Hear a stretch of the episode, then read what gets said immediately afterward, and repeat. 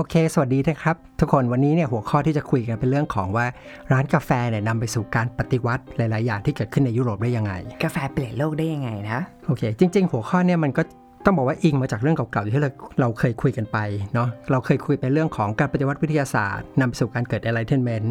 ใน episode เนี่ยก็มีการพูดถึงว่าเอ่อคนมันไปชุมนุมกันที่ร้านกาแฟ เป็นจุดหนึ่งที่คนเนี่ยชอบไปนั่งคุยกัน ในวันนี้เนี่ยเราจะเอาเรื่องเนี้ยเนี่ยมาขยายเพิ่มเติม นะคะก็แล้วกาแฟเนี่ยมันมาจากไหนคะคนเริ่มกินกาแฟกันตั้งแต่เมื่อไหร่อ่าคือเดี๋ยวจะเล่าสโคปกว้างๆก่อนนะในพิโซดคือตอนแรกเนี่ยเราจะพูดถึงว่าที่มาของกาแฟเนี่ยมันเริ่มต้นที่ไหนเนาะเสร็จแล้วก็กาแฟเนี่ยมันไปเข้าสู่ยุโรปได้ยังไง แล้วกาแฟเนี่ยสุดท้ายเนี่ยนำไปสู่การเปลี่ยนแปลงในสังคมหลาย ๆ อย่างด้วยกันได้ยังไง ค่ะ episode นี้นะคะ ก็ต้องขอบคุณสปอนเซอร์ของเรา Timemore Thailand Timemore ผู้คิดค้นอุปกรณ์การทำกาแฟระดับพรีเมียม โดยวัสดุคุณภาพเยี่ยม เพื่อให้คุณได้สุนทรีย์ และสนุกสนานไปกับการทำกาแฟได้ไม่รู้จบ ขอบคุณค่ะ อย่างแรกสุดเนี่ยต้องบอกว่า คือไอ้ไอ้พี่ของจะขอข้ามไปที่เป็นส่วนของตำนานการค้นพบกาแฟ เนาะมันจะมีที่แบบเรื่องแพะไปกินกาแฟอะไรต่างๆพวกเนี้ยอ่าขอตัดไปข้ามไปได้ตรงนั้นอืมเพราะมันเป็นส่วนที่เป็นตำนานนิดหนึ่ง แต่ว่าสิ่งที่เรารู้แน่ๆคือว่า คือไอ้ต้นไม้ชนิดเนี้ยต้นกาแฟเนี่ยรากที่มาของมันเนี่ยอยู่อยู่ที่แอฟริกาเนาะในบริเวณที่ปัจจุบันเนี่ยก็คือประเทศเอธิโอเปีย ทีนี้เนี่ยต้นกำเนิดของมันเนี่ยจะมีอยู่ 2 ที่ด้วยกันหมายถึงว่าเขาจะพูดถึงอยู่ 2 จุดด้วยกันก็คือเอธิโอเปียเสร็จ ทีนี้ถ้าเราดูแผนที่ปัจจุบันเนี่ยเราจะเห็นว่าไอ้บริเวณที่เป็นประเทศเอธิโอเอธิโอเปียเนี่ยนะกับประเทศ ที่เป็นส่วนที่เป็นเยเมนเนี่ยมันคืออยู่ติดกันอืมเอธิโอเปียเนี่ยอยู่ในแอฟริกา ส่วนเยเมนเนี่ยอยู่ตรงที่เราเรียกว่าตะวันออกกลาง มันมีมีแค่ทะเลขั้นกลางข้ามน้ำไปนิดเดียวก็ถึงละเยเมน อืมก็ก็ก็จะเห็นได้ชัดว่าคือมันเริ่มต้นเนี่ยที่บริเวณในทวีปแอฟริกาเนาะแล้วเสร็จแล้วเนี่ยมันก็ถูกนำไปปลูกมากขึ้นเนี่ยที่ตะในวันออเยกกเมลางนอืมอืม ซึ่งในช่วงนั้นเนี่ยก็เป็นช่วงที่ประมาณศตวรรษที่ 14 ถึงศตวรรษที่ 15 ก็เริ่มไปปลูกในเยเมนแล้วก็คนพบว่ามันสามารถปลูกได้ดี ทีนี้เนี่ยกาแฟเนี่ยในในในการเอาไปใช้ช่วงแรกๆเนี่ยจะเป็นลักษณะยังไม่เป็นลักษณะที่แบบชงดื่มแบบที่เราคุ้นเคยกันอ้าวแล้วเขาทำยังไงอะก็ก็จะเป็นลักษณะของการที่ตัวเอานำตัวเมล็ดกาแฟเนี่ยไปเหมือนกับไปบดไปบดเนอะแล้วก็อาจจะกินลักษณะเป็นลักษณะเคี้ยวตัวเมล็ดกาแฟเข้าไป อันที่สองหรือว่าเป็นลักษณะของการที่บดเสร็จแล้วไปผสมพวก ไขมันสัตว์อืมแล้วก็กินโอ้ชอบแบบมีความรออืมอืมจะเห็นว่าเพราะฉะนั้นเนี่ยการกินมันไม่ใช่เป็นลักษณะของการที่เราดื่ม เพื่อความสุนทรีเหมือนที่เราดื่มมาทุกวันนี้ มันจะเป็นลักษณะกินเพื่อต้องการผลของกาแฟ ต้องการผลจริง ๆ ไม่ได้ว่าเออจะมามีแบบโอ้เฮเซลนัทหรือว่าฟรุตตี้โน e อะไรอย่างนั้นไม่ใช่มีอืมมันก็จะเป็นลักษณะของการเพื่อขจัดความง่วง เพราะว่า โดยเฉพาะกลุ่มที่นำมาใช้แรกๆเนี่ยจะนำไปใช้ในทางพิธีกรรมทางศาสนา โอ้ น่าสนใจมากเอเลอยซึ่งกลุ่มที่ใช้ก็เป็นเคยได้ยินชื่อของซูฟี่ไหมซูฟี่มิสติกอืมไม่รู้จักอะค่ะ คืออะไรคะ คือตรงเนี้ยจะคือจะเรียกว่าเป็นทางอิสลามนิดหนึ่งก็ได้นะ มันเป็นเหมือนกับเป็นพิธีกรรม แต่มันไม่เชิงเป็นศาสนาอิสลามนะแล้วก็ไม่เชิงว่าเป็นนิกายของศาสนาอิสลามด้วย มันเป็นในแง่ของความเชื่อของกลุ่มคนที่เคยนับถืออิสลามมากกว่า แต่ขณะเดียวกันเนี่ยที่ตรงนี้มันจัดยากนิดนึงเพราะว่า ซูฟี่เนี่ยจะบอกว่าเป็นอิสลามก็ไม่ใช่ เพราะอิสลามหลายคนก็มองว่าซูฟี่ไม่ใช่อิสลาม ขณะเดียวกันซูฟี่เองเนี่ยหลายคนก็มองว่าไม่จำเป็นต้องนับถือศาสนาอิสลาม แต่เขามีพระเจ้า เขามีวิธีการความคิดแบบความเชื่อแบบหนึ่งเอาเป็นว่าเอาตรงนี้คร่าวๆแล้วกัน ถ้าวันวันหน้าเนี่ยจะมี อาจจะขยายความให้ฟังเนาะในถ้าเราคุยเรื่องของศาสนาค่ะแต่ว่าเชื่อว่าหลายคนอาจจะเคยเห็นภาพที่ลักษณะใส่ชุดขาวๆใส่หมวกขาวอ๋อๆแล้วก็หมุนตัวอ๋อหมวกทรงกระบอกแบบนั้นใช่ก็แล้วก็หมุนตัวเวลาทำพิธีกรรมหมุนหมุนหมุนหมุนอ๋อนึกออกเลยอะตอนเนี้ยทุกวันเนี้ยก็ยังมีอยู่ที่ที่ตุรกีอะมีเยอะมากเลย แต่ว่าเวลาไปตุรกีเนี่ยคนจะต้องไปดูเนี่ยซูฟี่มิสติกอะไรเงี้ยแต่ว่า เวลาเห็นภาพอะตอนแรกนึกว่าเป็นการเต้นของพื้นเมือง ปรากฏว่าอ้าวไม่ใช่ไม่ใช่อ๋อคืออันนี้นี่เองคือมันเป็นพิธีกรรมที่ที่คล้ายๆ กับทำให้มันมีความเอ่อเขาเรียกมีเอา alteration of conscious อะก็คือมีความมึนๆไฮไฮนิดนิดเออประมาณนั้นเนี่ยโอเคเราเราข้ามไปก่อนแล้วกัน เอาเป็นว่าตอนนั้นเนี่ยกาแฟก็มาปลูกที่ทางทางตอนเหนือของเยเมนๆเนาะแล้วก็มาใช้ทางศาสนาเป็นหลัก อืมแล้วก็ทีนี้จะเห็นว่าพอต่อมาเนี่ยด้วยเหตุผลที่ว่ากาแฟมันปลูกอยู่ในที่บริเวณที่เป็นดินแดนอาหรับค่ะ มันทำให้เมื่อเข้าสู่ยุโรปเนี่ยชื่อสายพันธุ์อาราบิก้าเนี่ยอ๋ออาราบิก้ามาจากอาหรับนี่เองเออมันก็มาจากอาหรับจากการที่ว่ามันแต่เดิมเนี่ยเพราะว่าเยเมนเนี่ยผูกขาดการปลูกกาแฟเนี่ยโดยที่ไม่ยอมให้ใครได้เมล็ดพันธุ์เอาไปปลูกนานเป็นร้อยถึง 200 ปีนะประมาณ 200 ปีโหเฮ้ยแบบว่าต่อไปอะถ้าเกิดว่าไปร้านกาแฟ แล้วไปดื่มแบบ single origin อะแต่ก่อนจะขอเอธิโอเปียอะไรเงี้ยแต่ว่าเดี๋ยวคราวหน้าต้องขอแบบน้องๆ มีเยเมนไหมโอเค คราวนี้ก็จะมีลักษณะอีกอันหนึ่งก็คือเป็นชื่อมอคค่าเนี่ย ที่มาของมันก็คือมาจากท่าเรือเนี่ยแหละ ท่าเรือในเยเมนโอ้ซึ่งในช่วงนั้นเนี่ยจะมีการส่งออกกาแฟเนี่ย คือผ่านท่าเรืออันเนี้ยท่าเรือมอคค่าเนี่ยไปที่บริเวณประเทศอื่นในยุโรปอาหรับ หรือว่าในยุโรปเยอะโอ้โห มันทำให้เกิดชื่อเนี้ยติดเป็นชื่อของกาแฟขึ้นมา ชื่อมาจากทางอาหรับทั้งนั้นเลยเราคิดว่ามันยุโรปยุโรปมาตลอด อืม อะแล้วแบบบรรยากาศของการดื่มกาแฟในโลกมุสลิมอะเขาเป็นยังไงบ้างคะคืออย่างที่คุยกันนะว่าตอนแรกๆเนี่ยมันจะเป็นลักษณะของดื่มในแง่ของพิธีกรรมทางศาสนาเนาะนี่พอต่อมาเนี่ยประมาณสักไม่นานเนี่ยมันจะเริ่มมีการมาดื่ม เป็นทำเป็นเครื่องดื่ม และดื่มทางแบบในแง่ทางโลกเนี่ยมากขึ้นก็คือเป็นลักษณะของดื่ม ในแง่การเข้าสังคม แล้วก็เกิดเป็นพวกร้านกาแฟเนี่ยขึ้นมา ซึ่งออตอนแรกๆเนี่ยก็คือเขาคือด้วยความที่ พี่ค่อนข้างเชื่อนะว่าตอนแรกๆที่คนกินเนี่ยคงไม่ได้ชอบรสชาติมัน แต่ด้วยความที่มันมีฤทธิ์กระตุ้นเนี่ย มันทำให้คนรู้สึกแบบเหมือนกับแบบมันสมองปลอดโปร่งรู้สึกตื่นตัว คนชอบผลของมันอืมอืมทำให้แบบในช่วงเวลานั้นเนี่ยร้านกาแฟมันเกิดขึ้นในดินแดนตะวันออกกลางตะวันออกกลางเนี่ยมากมายทีนี้เวลาคนไปกินกาแฟเนี่ยมันก็คงแบบมีความอย่างที่บอกตื่นตัว มันก็เลยเป็นที่ที่คนเนี่ยชอบไปแฮงเอาท์กัน เวลาไปนั่งกันเนี่ยก็จะมีลักษณะการพูดคุยกันคุยเรื่องต่างๆ โดยเฉพาะหัวข้อเรื่องของการเมืองอืมเนาะพูดการเสียดสีรัฐบาล คุยเรื่องของการเมือง แล้วก็เอ่อมีลักษณะการที่เหมือนกับไปนั่งนอกจากพูดคุยก็มีเรื่องของการไปนั่งร้องเพลง ฟังเพลงนะก็จะมีคนมาเล่าเล่นดนตรี เล่าเรื่องต่างๆ เล่าเอ่อบทกวี เล่นบอร์ดเกม เล่นพวกหมากเขาเรียกอะไรนะหมากรุกอืมอืมแล้วก็เล่นพวก backgammon เนี่ย โหอารมณ์นี่แบบว่าเหมือนกับเวลาอ่านหนังจีนแล้วแบบโรงเตรียมอะเออเออแบบว่าคือเป็นที่ที่เหมือนกับทุกคนออกทุกคนในเมืองอะแบบมาแฮงเอาท์กันอะไรเงี้ยแต่ว่าอันนี้คงเป็นแนวแบบเหมือนกับอะเป็นมุมหนึ่งในบาร์ซาร์อะไรเงี้ยแล้วก็มีโต๊ะเล็ก ๆ แล้วก็มานั่งจิบกาแฟขมๆกันอะไรเงี้ยแล้ววัฒนธรรมที่เราคุยกันพวกเนี้ยค่ะ มันอยู่ในเมืองอะไรบ้างนะคะก็จริง ๆ ตอนนั้นเนี่ยก็อย่างที่บอกว่าตอนที่เริ่มต้นมันก็เริ่มเล็ก ๆ เนอะแต่ต่อมาเนี่ยมัน มันกระจายไป มันได้รับความนิยมมากมันก็เลยเปิดไปทั่วไปเลย ก็คือ อย่างเช่นพวกเมืองใหญ่ๆทั้งหลายแหละพวกดามัสกัสเนาะมีเมกกะเอ่ออิสตันบูลไคโรในอียิปต์โอ้เออคนใหม่เคยไปอิสตันบูลอะคนไปคิดว่าบรรยากาศอย่างนั้น ร้านกาแฟแบบหน้าตายคล้ายแบบนั้นน่ะมันยังมีอยู่เลย ทีนี้เนี่ยตอนเนี้ยคือเป็นช่วงช่วงเวลาเนี้ยเป็นช่วงประมาณศตวรรษที่ 16 แล้วคือผ่านมาประมาณสัก 100 ปีเนาะจากที่เอามาใช้ทางศาสนา แล้วก็เริ่มมาเป็นลักษณะของการที่เริ่ม สำหรับคนทั่วไปเนี่ยดื่มมากขึ้น สังคมมากขึ้นเออทีนี้ไอ้ร้านใหญ่ๆพวกเนี้ยแหละคือร้านที่ คือด้วยความที่มันมีร้านในเมืองใหญ่พวกเนี้ยทำให้ต่อมามันกระจายไปสู่ยุโรป เพราะอะไรโเพราะว่าในช่วงนั้นเนี่ยยุโรปเนี่ยมันจะมีการค้าขายใช่ไหมเวลาพูดถึงยุโรปค้าขายกับตะวันออกกลางเนี่ยเราจะนึกถึงเอ่ออิตาลีนะเมืองเวนิสหรือว่าอย่างชาวดัชพวกนี้จะซึ่งแบบเดินเรือ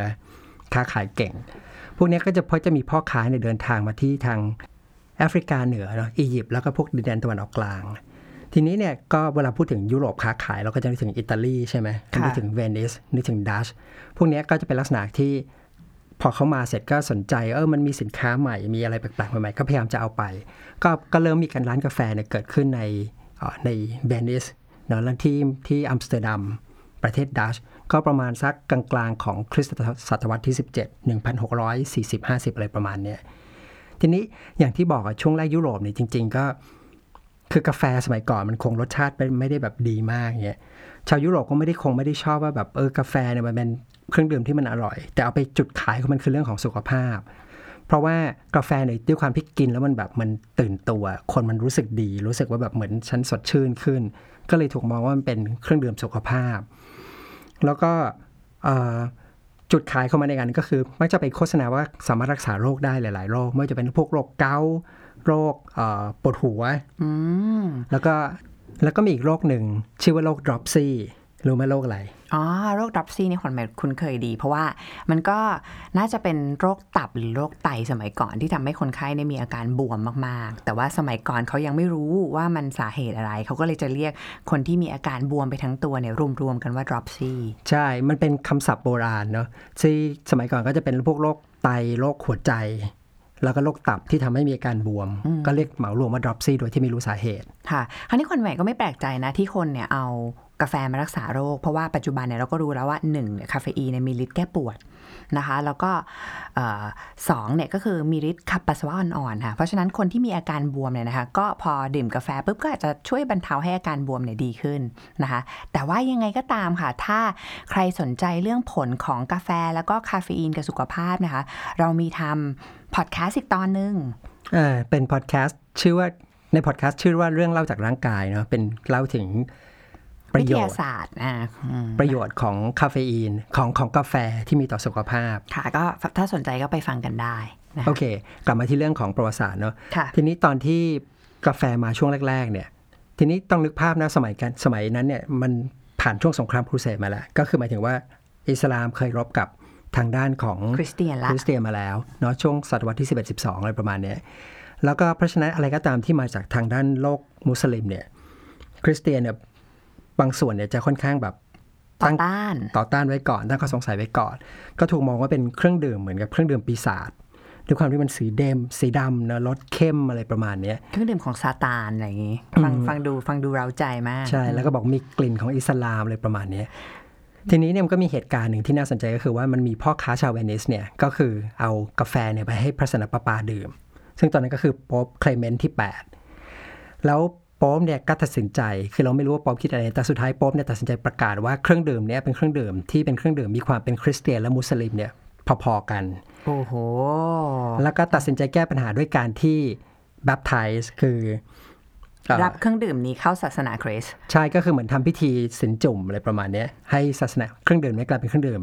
คริสต์เป็นการเอาชนะซาตานโอ้โห คือแบบเฮ้ยมันดราม่ามากเลยอะคือ ทุกเช้าอะต่อไปเนี้ย ถ้าคนไม่ดื่มกาแฟเขาจะนึกว่า เฮ้ยนี่มันแบบ แก้วเนี้ยมันเคยเป็นเครื่องดื่มของซาตานมาก่อนนะ เสร็จแล้วตอนหลังอะมันก็คือได้รับการชำระละชำเอ่อชำระล้างอะไรเงี้ยแล้วก็เข้าสู่ศาสนาคริสต์เลยอะไม่น่าเชื่อเลยที่เราดื่มกันสี่ห้าแก้วทุกวัน ทีนี้เนี่ยโอเค เราก็มาคุยว่า พอตอนนี้จะเห็นแล้วว่ายุโรปเนี่ยเริ่มชอบกาแฟกันมากขึ้นเนาะช่วงตั้งแต่เริ่มเข้ามาเนี่ยความนิยมก็มากขึ้น แต่ว่าปัญหาก็คือว่าตอนนี้ยุโรปเวลาจะไปเอามา มันต้องไปซื้อจากอาหรับ แล้วก็ซื้อมาในราคาที่แพง เพราะว่าอะไรเพราะว่าตอนนั้นเนี่ยโลกตะวันออกกลางเนี่ยโลกมุสลิมเนี่ยค่อนข้างผูกขาด โดยเฉพาะอย่างที่บอกว่าเยเมนเนี่ยคือเหมือนกับผูกขาดการซื้อขายกาแฟการส่งออกเนี่ยอยู่นานเป็น200 ปี คือเวลาเขาจะส่งออกเนี่ยเขาจะไม่เขาจะคั่วกาแฟจนแน่ใจว่านำไปปลูกต่อไม่ได้อืมซึ่งจริง ๆ เรื่องเนี้ยในแง่ของการที่หวงสายพันธุ์หวงเมล็ดเนี่ยมันเป็นเรื่องที่เจอได้บ่อยมากในโลกโบราณเนาะอย่างเช่นเราอ่านเรื่องของชา ประวัติศาสตร์ของชาก็จะมีเรื่องของการที่คนเนี่ยจะระวังไม่ให้เอาชาเนี่ยไปปลูกได้ เรื่องของเออตัวไหม จำได้ไหมผ้าไหมก็จะเป็นลักษณะของป้องกัน กลัวไม่ยอมให้เอาตัวไหมเนี่ยไปไปเลี้ยง จะมีโทษถึงขั้นประหารได้อืมเข้าใจอะนี่มันก็เหมือนกับเป็น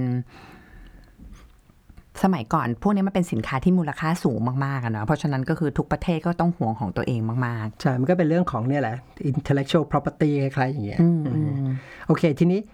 แต่สุดท้ายเนี่ยก็มีนักเดินเรือชาวดัชเนี่ยนะที่เป็นลักลอบเนี่ยนำเอากาแฟเนี่ยออกมาจนได้ แล้วก็ไปเอาเมล็ดที่กาแฟที่ยังไม่คั่วเนี่ยไปไปปลูกเอ่อทีนี้อย่างที่บอกก็คืออย่างที่รู้กันก็คือว่า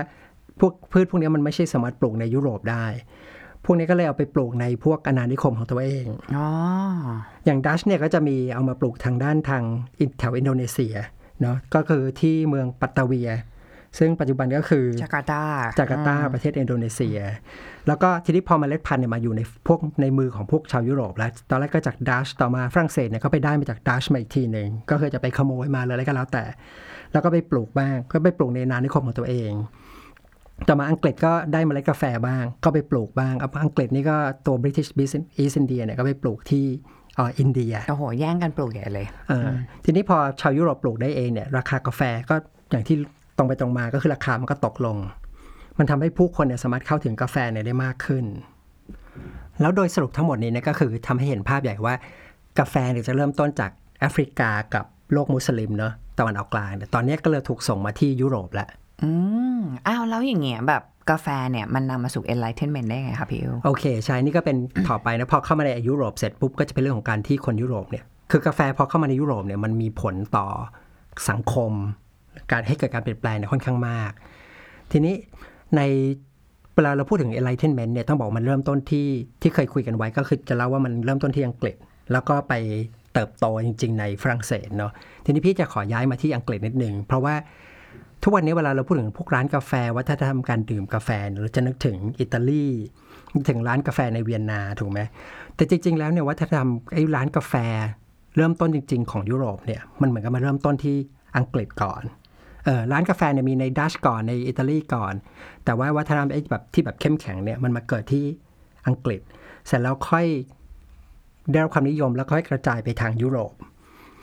ทีนี้อังกฤษในตอนนั้นเนี่ยด้วยความที่มันเป็นเมืองใหญ่ คนเนี่ยอาศัยอยู่เยอะมากแล้ว แต่ว่าระบบสาธารณสุขมูลฐานเนี่ยไม่ดี มันทำให้คนเนี่ยมันดื่มน้ำทั่วๆไปไม่ได้ ไม่มีน้ำสะอาด เออ น้ำสะอาดเนี่ยมันคือน้ำเปล่าเนี่ยคนเขาไม่ดื่มกันเอางี้ดีกว่า คือน้ำจากแม่น้ำจาก จากลำธารต่างๆ มันดื่มไม่ได้เพราะมันสกปรกมันเต็มไปด้วยพวกสิ่งปฏิกูล เพราะฉะนั้นคนเนี่ยต้องดื่มอะไร ก็ต้องไปดื่มพวกเบียร์พวกเครื่องดื่มแอลกอฮอล์ถูกไหมอะไรก็ที่มันหมัก เพราะว่ามันพวกนี้มันฆ่าเชื้อ โอ้โห เมาทั้งวันเลยถ้างั้น ใช่คือเมากันคือคือเรานึกภาพไม่ออกแต่มันเป็นช่วงเวลาที่เหมือนกับคนมันเมากันทั้งเมืองอะเมากันทั้งเมืองมาก่อน คืออาจจะไม่เข้มมากนะ คือเครื่องดื่มแอลกอฮอล์เขาจะผสมน้ำให้มันเจือจาง แต่มันก็เมากันนะมันก็กึ่มๆ เพราะว่าแอลกอฮอล์มันมีฤทธิ์ กดสมอง แล้วก็ไม่ใช่แค่นั้นเด็กผู้หญิงอะไรก็ดื่มกันหมด แล้วก็ในแง่ของการที่เป็นเขาเรียกว่าจุดที่แห่งเอาท์หรือว่าเป็น third space ของคนสมัยก่อน คนอังกฤษเนี่ยผู้ชายเนี่ยมักจะไปรวมกันที่บาร์เพื่อจะไปดื่มเนาะไปนั่งแฮงเอาท์อะไรกัน ซึ่งแน่นอนว่าเมื่อคุณไปนั่งรวมกันนั่งดื่มเหล้าเนี่ย มันมักจะนำไปสู่การทะเลาะเบาะแหวงแล้วก็ควาจะมมีรุเรื่อนงแรงเนาะอืมเอ่อมีเรื่องของเซ็กชวลเรื่องของผู้หญิงเรื่องของอะไรเข้ามาเกี่ยวข้อง อันนี้คือภาพรวมก่อนที่จะมีร้านกาแฟ ทีนี้ร้านกาแฟเนี่ยมันเกิดขึ้นครั้งแรกเนี่ยตอนนั้นมันมีพ่อค้าอังกฤษเนี่ยชาวอังกฤษเนี่ยชื่อว่า Daniel Edward เขาเป็นคนที่เหมือนกับเดินทางไปค้าขายที่กรุงคอนเอ่อที่อิสตันบูลเนาะแล้วก็เขาก็ไปค้นพบกาแฟ ทีนี้เขาก็เลยให้ลูกน้องคนหนึ่งเนี่ยเป็นชาวกรีกเนี่ยชื่อแปลกนิดหนึ่งชื่อ Pasquale Rose Pasquale Rose เนี่ยก็ได้รับเป้าหมายให้มาเอากาแฟเนี่ยมาขาย แรกๆเนี่ยเขาก็ตั้งเหมือนเป็น เหมือนเป็นคีออสอะเป็นเพิงเล็กเออเป็นเพิงขายกาแฟ แล้วก็ขายกาแฟโดยที่อย่างที่บอกว่าก็คือขายกาแฟในแง่ของการที่มันเป็นเหมือนกับเครื่องดื่มสุขภาพเออแล้วก็อ่าคือรสชาติเนี่ยมันแย่ มันมีคนเขียนถึงไว้แบบเฮ้ยเครื่องดื่มที่คนเนี้ยขายเนี่ยมันรสชาติแบบขมดำแล้วก็ไม่อร่อย แต่ว่ามันช่วยทำให้ผายลมๆอืมเป็นอย่างนั้นไปซะอ่าแล้วก็รู้สึกสดชื่น ทีนี้มันก็เลยจะเห็นว่าจากเดิมที่แต่เดิมเนี่ยคนมันเคยเมากันตลอดเวลาเนี่ยพอมาดื่มกาแฟซึ่งมีฤทธิ์ตรงข้าม มันก็เลยทำให้รู้สึกว่าแบบเหมือนกับสดชื่นขึ้นมาเลยอะสดชื่นคดีพลิกเลยอะอืมใช่มันกระปรี้กระเปร่าขึ้นมาไอ้พัสควาโรเซก็เลยไปเปิดเป็นร้านกาแฟ ตอนแรกเนี่ยจริงๆ ร้านกาแฟเปิดที่ออกซ์ฟอร์ดก่อน แต่ว่าแห่งแรกเนี่ยที่ลอนดอนก็ชื่อพัสควาโรเซทุกวันนี้ยังมีไอ้ตัวป้ายแปะอยู่เลยว่าร้านเคยตั้งอยู่อืม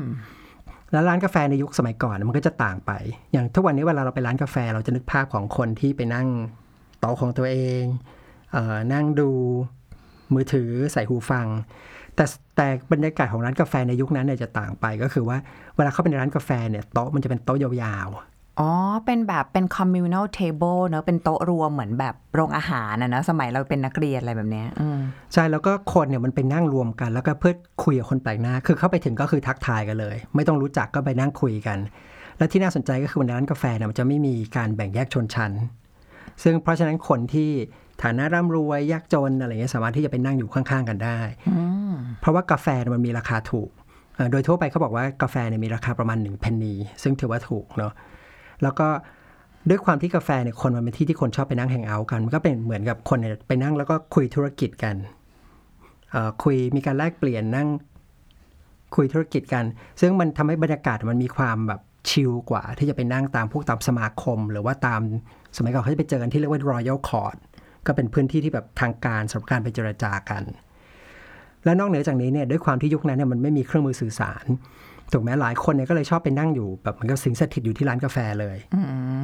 เออแล้วก็คือประมาณว่าเขานั่งอยู่ตรงเนี้ยทำให้คนเนี่ยตามตัวเขาง่าย เช่นมีคนอยากจะมาคุยธุรกิจเนี่ยก็รู้ว่าต้องมาหาเขาที่ร้านกาแฟร้านนี้ ซึ่งเป็นร้านประจำของเขา ถึงขนาดที่ว่าบางครั้งเนี่ยคนใช้กาแฟเนี่ยเป็นที่ส่งจดหมาย โอ้โห ก็คืออย่างนั้นเลยทีเดียวอืมใช่หรือว่าคนเนี่ยคนเนี้ยชอบมาที่ร้านนี้ก็เลยฝากจดหมายไว้ที่นี่เลย โอ้โห เออแต่ว่าขวัญพี่หมายว่าจริงๆแล้วอะร้านกาแฟในยุโรปอะทุกวันนี้มันยังมีบรรยากาศ พวกอย่างเงี้ยมันลงเหลือนิดหน่อยนะ ร้านกาแฟในยุโรปทุกวันนี้ก็ยังชอบแบบให้มี communal table อะอยู่ตรงกลางให้คนมานั่งรวมกัน แต่โอเค คนอาจจะไม่ได้แบบนั่งเมาส์มอยอะไรกันต่างคนต่างนั่งมากกว่าสมัยก่อน แต่ว่ามันยังคล้ายๆกับเหลือบรรยากาศตรงนี้อยู่ แล้วยังไงต่อคะแล้วมันนำไปสู่ enlightenment ได้ยังไงคะเออทีนี้เนี่ยด้วยความที่คือตอนนั้นเนี่ยร้านกาแฟเนี่ยมันได้รับความนิยมสูงมาก ตอนแรกก็เปิดขึ้น ที่เดียวนะแล้วมันก็กระจายไปภายในสิปีเนี่ยลอนดอนในอังกฤษเนี่ยมีร้านกาแฟเพิ่มขึ้นเป็นแบบหลักพัน โอ้โหอืมเพราะว่าคนเนี่ยมันนิยมกันมาก ทีนี้ลองนึกภาพนะว่าร้านแต่ละที่มันไปตั้งอยู่ในชุมชนแต่ละชุมชนเนี่ยมันทำให้มี culture ของแต่ละร้านเนี่ยต่างกันไป คืออย่างเราเข้าร้านกาแฟทุกวันเนี้ยแต่ละร้านเนี่ยเหมือนกันหมดถูกไหมถ้าเข้ายี่ห้อนี้ก็จะแบบบรรยากาศคล้ายๆกัน แต่ว่าสมัยก่อนมันจะเป็นลักษณะที่แบบไปตั้งชุมชนไหนมันก็จะมีบรรยากาศของชุมชนนั้น ยกตัวอย่างเช่นนะเอ่อถ้าเป็นร้านกาแฟที่ไปตั้งอยู่แถวเซนต์เจมส์หรือแถวใกล้ๆเวสต์มินสเตอร์เนี่ยอืมผู้คนเนี่ยจะชอบเรื่องมาคุยเรื่องของการเมือง อ๋อ เพราะว่าใกล้รัฐสภานะอันนี้อืมเออใช่ คนก็จะเข้ามานั่งคุยการเมือง ทีนี้นึกภาพว่าเราเดินเข้าไปในร้านกาแฟเนี่ย เข้าไปถึงปุ๊บ เราก็จะไปนั่งคุยกับคนแปลกหน้า แล้วก็นั่งคุยเรื่องถกเถียงเรื่องการเมือง หรืออย่างอีกร้านหนึ่งนะชื่อร้านเกรเชียนเนี่ยอยู่แถวเชลเชลซีในลอนดอนเนี่ย เป็นร้านที่พวกพวกนักวิทยาศาสตร์เนี่ยชอบไปนั่งกินกาแฟกันนั่งทำงานกันเขียนหนังสือกัน ขาประจำคนหนึ่งเลยก็คือไอแซคนิวตันอืมอ่าแล้วมันก็มีความแปลกก็คือ คือมันก็เขามีเรื่องเล่าว่าไอ้ร้านกาแฟที่เนี่ยมันเคยมีคนเนี่ยเอาปลาโลมาเนี่ยมาถึงปุ๊บเอาปลาโลมาเนี่ยที่ตายแล้วมาวางบนโต๊ะแล้วก็ผ่าเออเพื่อจะมาพิสูจน์อะไรทฤษฎีอะไรของเขาอะไรสักอย่างนั่นแหละ คือมันเป็นที่เหมือนเป็นที่แห่งเอาท์ของผู้นักวิทยาศาสตร์ เพราะฉะนั้นบรรยากาศเนี่ยวันเข้าเวลาเข้าไปเนี่ยคนจะคุยเรื่องของไอ้พวกเนี้ยวิทยาศาสตร์เรื่องของธรรมชาติ อ๋อ ก็คือแล้วจริง ๆ ตรงเนี้ยเชลซีเนี่ยมันก็เป็นย่านที่ใกล้ๆ Royal College ใกล้ๆเอ่อมิวเซียมใกล้ๆ อะไรหลาย ๆ อย่างที่เอื้อเนาะก็คงจะน่าจะเป็นอย่างนั้น ทีนี้มันก็จะมีอีกอันหนึ่งก็คือที่ที่คิดว่าหลายคนน่าจะรู้กันดี ทุกวันปัจจุบันนี้ก็คือเรื่องของไอ้ตัว London Stock Exchange อืมเอ่อตลาดตลาดหุ้นเนาะก็คือมันก็เริ่มต้นมาจากเนี่ยแหละ Jonathan's Coffee House ซึ่งด้วยความที่แต่เดิมเนี่ยมันเป็นร้านกาแฟที่คนเนี่ยพวกนักธุรกิจเข้าไปแล้วชอบเข้าไปเหมือนกับไปซื้อขายเออ ไปดูว่าจะลงทุนหรือไม่ลงทุนกับใครดีอะไรประหามาณหุ้นเนี้ยส่วนอะไรแบบนี้ ใช่ พูดคุยกันนะมันก็เลยนำไปสู่ตรงนี้ อีกที่หนึ่งที่สำคัญเลยก็คือ Lloyd's Coffee House อืมชื่อลอยเนี่ยทุกคนเหมือนกับที่เคยอยู่ที่อังกฤษเนี่ยต้องรู้จัก เพราะมันเป็นชื่อธนาคารที่ใหญ่มาก ๆ เลย ใช่ คือ Lloyds เนี่ยมันเริ่มต้นมาจากเรื่องของประกันเนาะคือด้วยความที่ไอ้ตัวร้านกาแฟเนี่ยมันอยู่ใกล้แม่น้ำเทมส์ซึ่งมันก็สามารถออกสู่ทะเลได้ง่าย พวกคนที่เป็นพวกเจ้าของเรือ คนที่ลงทุนกับเรือเนี่ยก็ชอบมาแฮงเอาท์ที่นี่กัน แล้วก็นั่งคุยกันเรื่องของเรือ เรื่องนั่งคุยถามข่าวคราวว่า สินค้าที่ส่งไปกับเรือเนี่ยไปถึงหรือยังไปถึงท่านั้นหรือยังแล้วก็มีการคุยเรื่องการประกันอ๋อเพราะสมัยก่อนการการส่งสินค้าส่งเรือไปเนี่ยเรือมันมีโอกาสกับอับปางสูงใช่ไหมมันมีความเสี่ยงสูง มันก็จะเป็นอย่างเงี้ย สุดท้ายก็นำไปสู่ Lloyd's of London อย่างที่เป็นปัจจุบัน แต่ส่วนตัวที่พี่ค่อนข้างชอบมากคือที่หนึ่งคือชื่อว่า Hoxton Square ยังไงคะ เป็นร้านกาแฟ ซึ่งอันนี้พี่อ่านเจอจากหนังสือ พวกหนังสือประวัติศาสตร์การแพทย์ คือด้วยความที่บริเวณนั้นเนี่ยไอ้รอบๆของร้านกาแฟ Hoxton Square เนี่ยมันเป็นร้านมันมีที่ที่เขาเรียกว่าเป็นเป็นแมนเฮาส์เป็นอาไซลัมซึ่งก็คือ เหมือนจริงๆแล้วว่าคล้าย ๆกับเป็นที่กักตัวเนอะของคนผู้ป่วยจิตเวช ใช่สมัยก่อนคนที่แบบมีอาการทางโรคจิตเนี่ยเขาตอนนั้นมันไม่มีแบบโรงโรงพยาบาลจิตเวชนะไม่มีการรักษาเท่าไหร่ด้วยอืมเออมันก็เลยเรียกว่าเป็นอาไซลัมเพราะมันเหมือนกับกับจะไปขังมากกว่าอืมทำแค่ว่าป้องกันไม่ให้เขาออกมาก่อปัญหากับสังคมนะแต่ไม่สามารถที่จะรักษาอะไรได้เท่าไหร่ใช่เพราะยังไม่เข้าใจ เพราะฉะนั้นเนี่ยตรงบริเวณนั้นเนี่ยมันก็จะมีพวกนี้เยอะ ทีนี้ร้านกาแฟเนี่ยที่น่าสนใจก็คือว่าบางครั้งมันจะมีเหมือนกับคนที่เอาญาติจับเพื่อนหรือญาติที่แบบ มีอาการผิดปกติเนี่ยผูกมาแล้วก็พาเข้ามาในร้านกาแฟเสร็จแล้วคนที่นั่งในร้านกาแฟเนี่ยจะคอยโหวตกัน คือโหวตว่าโหวตว่าคนเนี้ยบ้าหรือเปล่าอ๋อบ้าตยจริงแล้วหรือเปล่าอืมถึงระดับที่ต้องเอาส่งเข้าพวกแมนเฮาส์หรือเปล่า ส่งอาไซลัมหรือเปล่า ทีนี้ด้วยความที่นึกภาพออกมาคือ มันก็คือคนคนแปลกหน้ากันทั้งหมดอะอยู่ๆก็มีคนเข้ามาแล้วก็ถามเนี่ยช่วยกันดูหน่อยคนนี้บ้าหรือเปล่า เสร็จแล้วช่วยกันวินิจฉัยวินิจฉัยเสร็จถ้าบอกว่าทุกคนโหวตว่าใช่ก็ แบบประชาธิโดปนไตจับยโดนจับเข้าทันทีเออแบบวินิจฉัยแบบประชาธิปไตยก็ส่งเข้าอาไซลัมเฮ้ยคือขวัญใหม่ดีใจมากเลยที่ขวัญใหม่ไม่ได้เกิดในลอนดอนยุคนั้นอะไรเงี้ยเพราะว่าแบบเรากำกึ่งมากเลย เราอาจจะเราอาจจะโดนแบบว่าโดนโบดว่าแบบใช่อะไรเงี้ยอืมและอีกอย่างหนึ่งที่น่าสนใจกับพวกร้านกาแฟต่างๆ คือเป็นที่ที่อย่างอย่างที่บอกอะแต่ละที่มนก็จะมี culture ของมันใช่ไหมวัฒนธรรมเรื่องที่คนเขาคุยกันต่าง ๆ กันไป ทีนี้เวลามีข่าวอะไรสำคัญเนี่ยหลายครั้งที่ก่อนที่ข่าวเนี่ยมันจะถูก ตีพิมพ์ได้ทันเนี่ยก็จะมีการถ้าเป็นข่าวด่วนจริงๆเขาจะมีการส่งเด็กเนี่ยวิ่งมาตะโกนบอกในร้านกาแฟ flash news ทีนี้อย่างคำว่า news เนี่ย newspaper ของทุกวันนี้ที่เราใช้เนี่ยส่วนหนึ่งก็มาจากคือไม่ได้มาจากตรงนี้นะแต่ว่ามันก็จะแบบสะท้อนให้เห็นเฉยๆว่า อย่างสมัยก่อนเวลามีข่าวมาจะมามาทีเป็นกระดาษใบเดียว อาจจะพับครึ่งหรือพับสี่ส่วนอะไรก็แล้วแต่เสร็จแล้วก็มาอ่านคำว่า news ก็คือใหม่อืมเอ่อ paper newspaper หมายถึงว่ากระดาษแผ่นใหม่ที่จะมาแจ้งข่าว อ๋อมาอย่างนี้นี่เองในที่สาธารณะอะไรประมาณเนี้ยอืโอเค ก็คือสมัยก่อนนะยังไม่มีทวิตเตอร์นะคะ ก็มานั่งที่ Coffee House เอารอฟังข่าวใหม่ ๆ นะคะ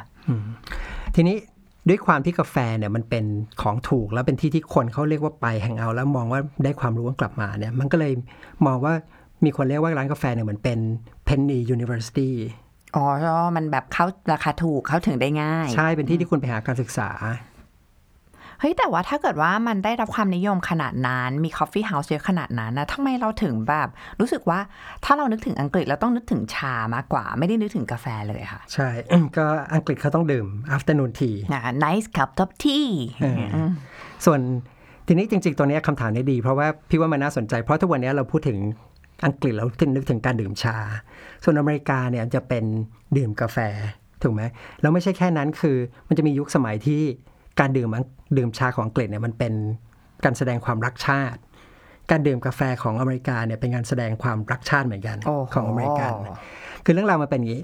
คือตอนนั้นเนี่ยอย่างที่บอกว่าด้วยความที่ร้านกาแฟเนี่ย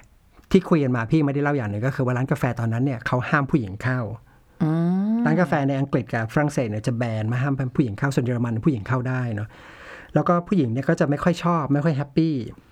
อารมณ์แบบเหมือนสมัยเนี้ยตอนที่แบบสามีตีกอล์ฟอะไรเงี้ยช่วงกอล์ฟฮิตใหม่ๆอะไรเงี้ยใช่แล้วมันไม่ใช่แค่ไปแป๊บเดียวคืออย่างที่บอกมันไปแฮงเอาท์กันอยู่ ไปนั่งสิงสถิตอยู่ตรงนั้นเลย คือไม่กลับบ้านกลับช่อง แล้วก็เหมือนกับไม่ค่อยได้สนใจครอบครัวอะไรประมาณเนี้ยแล้วก็เหมือนกับไม่ค่อยสนใจเรื่องของเอ่อเพศสัมพันธ์อืมอันนี้เรื่องสำคัญเลยนะคะเอ่อผู้หญิงก็เลยแบบเริ่มโวยวายอะแล้วก็แบบว่าประมาณว่ามีการเขียนแล้วก็โจมตีพวกร้านกาแฟบอกว่ากาแฟเนี่ยเป็นเครื่องดื่มที่ไม่ดีเสียสุขภาพทำลายครอบครัว แล้วก็ทำให้ เสียสมรรถภาพทางเพศ ทีนี้เนี่ยตอนนั้นเนี่ยผู้หญิงเนี่ยก็เลยเริ่มต่อต้านกาแฟ ตอนนั้นเนี่ยกษัตริย์ของอังกฤษก็คือพระเจ้าชาร์ลส์ที่สองนะซึ่งราชินีเนี่ยเป็นเป็นชาวโปรตุเกสนะแล้วก็เป็นผู้หญิงที่คือก็ยุโรปเนี่ยก็จะชอบดื่มชาเป็นธรรมชาติอยู่แล้ว ชากับกับกาแฟเนี่ยเข้าอังกฤษพร้อม ๆ กัน ทีนี้ราชินีเนี่ยชอบดื่มชา มันทำให้ชาเนี่ยเป็นเครื่องดื่มที่โอเคสำหรับผู้หญิง หมายถึงว่าผู้หญิงจะรู้สึกว่ามันเป็นเรื่องของผู้หญิงชั้นสูงที่ดื่มชาได้ แต่ตอนนั้นเนี่ยชาเนี่ยมันมีราคาที่แพงกว่ากาแฟมาก แพงกว่าอย่างน้อยๆเนี่ยประมาณ 6 เท่า เพราะฉะนั้นจะเห็นว่าเฉพาะผู้หญิงชนชั้นสูงเท่านั้นที่จะดื่มกาแฟได้ แล้วหรือแม้แต่คนที่เอ่อไฮโซเนี่ยร่ำรวยเนี่ยก็ไม่สามารถดื่มชาได้ทุกวัน จะต้องดื่มแค่สัปดาห์ละหนึ่งหรือสองครั้ง แล้วไม่ใช่แบบดื่มแบบดื่มเองที่บ้านด้วยนะ จะเป็นลักษณะการที่ต้องเชิญแขกมา เอ่อเชิญแขกมาแล้วเพื่อมาสร้างเขาเรียกอะไรเหมือนกับโชว์ออฟอะเออบ้านโชว์ฉันมีชานะอะไรอใช่ย่างงี้แล้วเวลาดื่มทีก็ต้องมีการ พอมันมีแขกมาก็ต้องชวนสามีกลับมาด้วยถูกไหมก็คือเป็นลักษณะการที่เหมือนกับดึงสามีกลับมามาดื่มชาที่บ้านเลยประมาณเนี้ย แล้วที่จริงอะช่วงเนี้ยนอกจากชาเองอะจานชามอะมันก็บูมมากเลยนะ เพราะว่าคือพอจะมีแบบทีปาร์ตี้แบบเนี้ยมันต้องมีแบบว่าจานมันต้องมีแบบถ้วยชา แบบจานรสๆอะไรเงี้ยไว้มาเสิร์ฟอะไรเงี้ยตรงเนี้ยก็ทำให้แบบเหมือนกับเออธุรกิจได้พอชเลนไชน่าอะไรแบบบูมขึ้นมาอะไรเงี้ยโอเค แล้วทีนี้ต่อมาเนี่ยในช่วงแรกอย่างที่บอกอะมันคือเหมือนกับเป็นวัฒนธรรมเหมือนกับเป็นแฟชั่นเลยว่า อะไรก็ตามที่เป็นชนชั้นสูงใช้เนี่ย คนอื่นจะอยากใช้ด้วยถูกไหมนี่พอต่อมาเนี่ยเมื่อราคาชเอ่อชาเนี่ยมันถูกลงนะมันมีการเรื่องของการเอ่อลดภาษีอะไรพวกนี้หลาย ๆ อย่าง มันทำให้ราคาชาเนี่ยถูกลงทำให้คนชนชั้นกลางที่มีฐานะเนี่ยเริ่มเข้าถึงได้ มันก็เลยได้รับความนิยมมากขึ้นเป็นสัญลักษณ์ของเครื่องดื่มเอ่อไฮโซ มีการศึกษาผู้ดีนิดนึงส่วนกาแฟมันจะเป็นลักษณะที่แบบเหมือนกับ อย่างที่บอกมันราคาถูกอยู่ใน ร้านกาแฟ ซึ่งบรรยากาศมันก็จะแบบค่อนข้างแบบบ้านๆนิดหนึ่งตอนนี้มันก็เลยเหมือนกับโอเค มันมีนิชของตัวเองแล้วแต่ต่อมาเนี่ยอังกฤษเนี่ยตัวรัฐบาลอังกฤษเองเนี่ยค่อนข้างเชียร์ให้คนอยากให้คนดื่มชา เพราะว่าอะไรเพราะว่าตอนนั้นเนี่ยการค้าขายชาเนี่ยบริษัท British East India Company เนี่ยมันได้เอ่อสิทธิบัตรเขาเรียกอะไรได้ สัมปทาน สัมปทาน monopoly ก็คือค้าขายได้อยู่คนเจ้าเดียวอยู่เจ้าเดียว แล้วอังกฤษเนี่ยสามารถตัวรัฐบาลเนี่ยสามารถเก็บภาษีเนี่ยได้เต็มที่ แต่ขณะที่แหล่งของกาแฟเนี่ยมันมาจากหลายที่ ซึ่งอาจจะรวมไปถึงคู่แข่งคือประเทศอื่นแบบๆฝรั่งเศสดัชอะไรเงี้ยนะที่สร้างจักรวรรดิแข่งกับอังกฤษ ตอนนั้นชาเนี่ยนอกเหนือจากความดูเป็นลักษณะของผู้ดีไฮโซแล้วเนี่ยมันยังมีเรื่องของ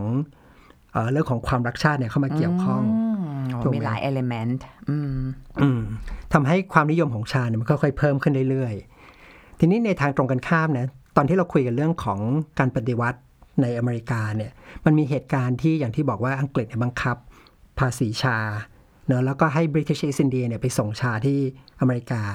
และอเมริกาเนี่ยก็ต่อต้านชาก็จะคือประมาณ boycott อะด้วยการที่อันที่หนึ่งโยนชาทิ้งลงทะเลนะ Boston Tea Party แล้วก็ต่อต้านการดื่ม ชา แล้วเปลี่ยนไปดื่มกาแฟแทน อ๋อ อันนี้ก็แบบเป็นความรักชาติแบบอเมริกันอเมริใช่กัน คือฉันจะแยกตัวจากเขา ฉันจะไม่ดื่มชาของเขา ฉันจะเป็นหันมาเป็นชาวกาแฟแทน ใช่ก็คือประมาณว่าจริงๆคือต้องการคาเฟอีนนะคือคนมันก็คงติดคาเฟอีนประมาณหนึ่งเนาะก็คืออังกฤษก็เลยดื่มชาอเมริกาก็เลยดื่มรักชาติด้วยการดื่มกาแฟโอเค ทีนี้จริงๆเนี่ยเรื่องเนี่ยมันค่อนข้างจบแล้วแหละพี่แค่อยากจะสรุปทีเดียวตอนท้ายว่า จะให้เห็นว่าลองนึกภาพนะภาพใหญ่คืออย่างนี้ ก่อนหน้าที่จะมีพวกกาแฟเข้ามาเนี่ยนะ เครื่องดื่มหลักที่คนเขาดื่มกันก็คือเหล้ามันเมากันทั้งเมือง เพราะฉะนั้นหัวมันตื้อๆกันทั้งมันทั้งโดเมืนองกดสมองกดระบบประสาทเอาไว้ตลอดเวลา ใช่ฤทธิ์มันตรงข้ามกัน ส่วนกาแฟมีฤทธิ์กระตุ้นกระตุ้นสมองส่วนกลาง ระบบประสาทส่วนกลางคือสมองมันทำให้คนมาตื่นขึ้น แล้วนึกภาพดูว่ามันจะมีผลกับสังคมยังไง เมื่อทั้งสังคมเนี่ยทุกคนตื่นขึ้นมาหมดเลย แถมมันเป็นยุคหลังเรเนซองส์แล้วก็ความคิดแบบเอ่อ enlightenment มันเริ่มแพร่หลายมา ประจบกันพอดีอะไรเงี้ยใช่มันก็เลยนำไปสู่การพูดคุยในสภาพที่ไม่เมา แล้วก็ไม่ทะเลาะกันถูกไหม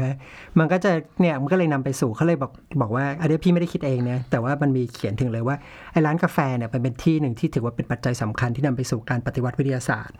แล้วก็เป็นที่หนึ่งที่ทำให้เกิดเขาเรียก enlightenment เนี่ยมันมันเติบโตเฟื่องฟูได้เพราะคนเนี่ยไปพูดคุยกันในร้านกาแฟด้วย นอกเหนือจากเอ่อ ที่ซาลอนหรือที่โรงพิมพ์ต่างๆโหกาแฟเปลี่ยนโลกจริงเออแล้วแม้แต่อย่างไอเหตุการณ์บอสตันทีปาร์ตี้เนี่ยที่การเขาบอกการประชุมวางแผนมันก็เกิดในร้านกาแฟร้านหนึ่งชื่อว่า Green Dragon เปลี่ยนโลกเปลี่ยนโลกเปลี่ยนโลกมากเออทีนี้ก็เลยก็เลยพูดกันว่า ถ้าสมมติว่าไม่มีกาแฟเนี่ยไอ้พวกเนี้ยอาจจะเกิดได้ยากขึ้น เพราะคนมันยังเมาเมาๆกันอยู่ แต่ว่าขณะเดียวกันไอ้กาแฟเนี่ยมันก็มีคือเราคุยกันมามีแต่เรื่องของด้านดีๆ ฟังดูเหมือนเป็นเรื่องเหตุเรื่องดีๆเนาะจริงๆมันก็มีด้านมืดๆอ๋อยังไงซึ่งเคยเกริ่นกันเอาไว้ก็คือว่า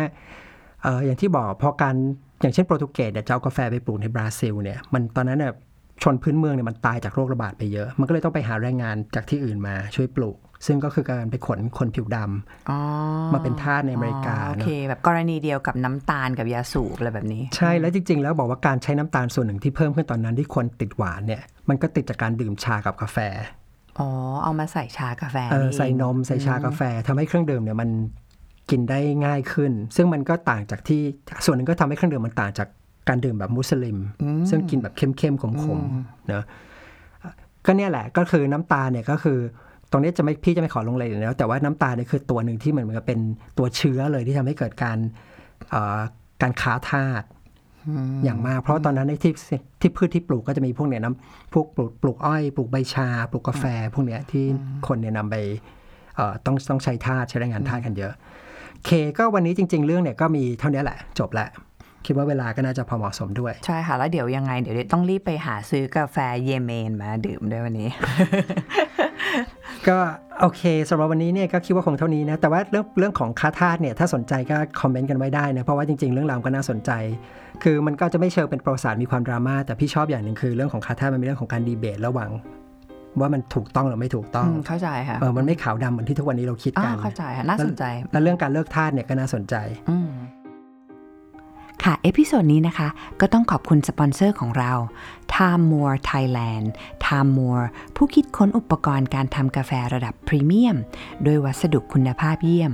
เพื่อให้คุณได้สุนทรีย์ และสนุกสนานไปกับการทำกาแฟได้ไม่รู้จบ ขอบคุณค่ะ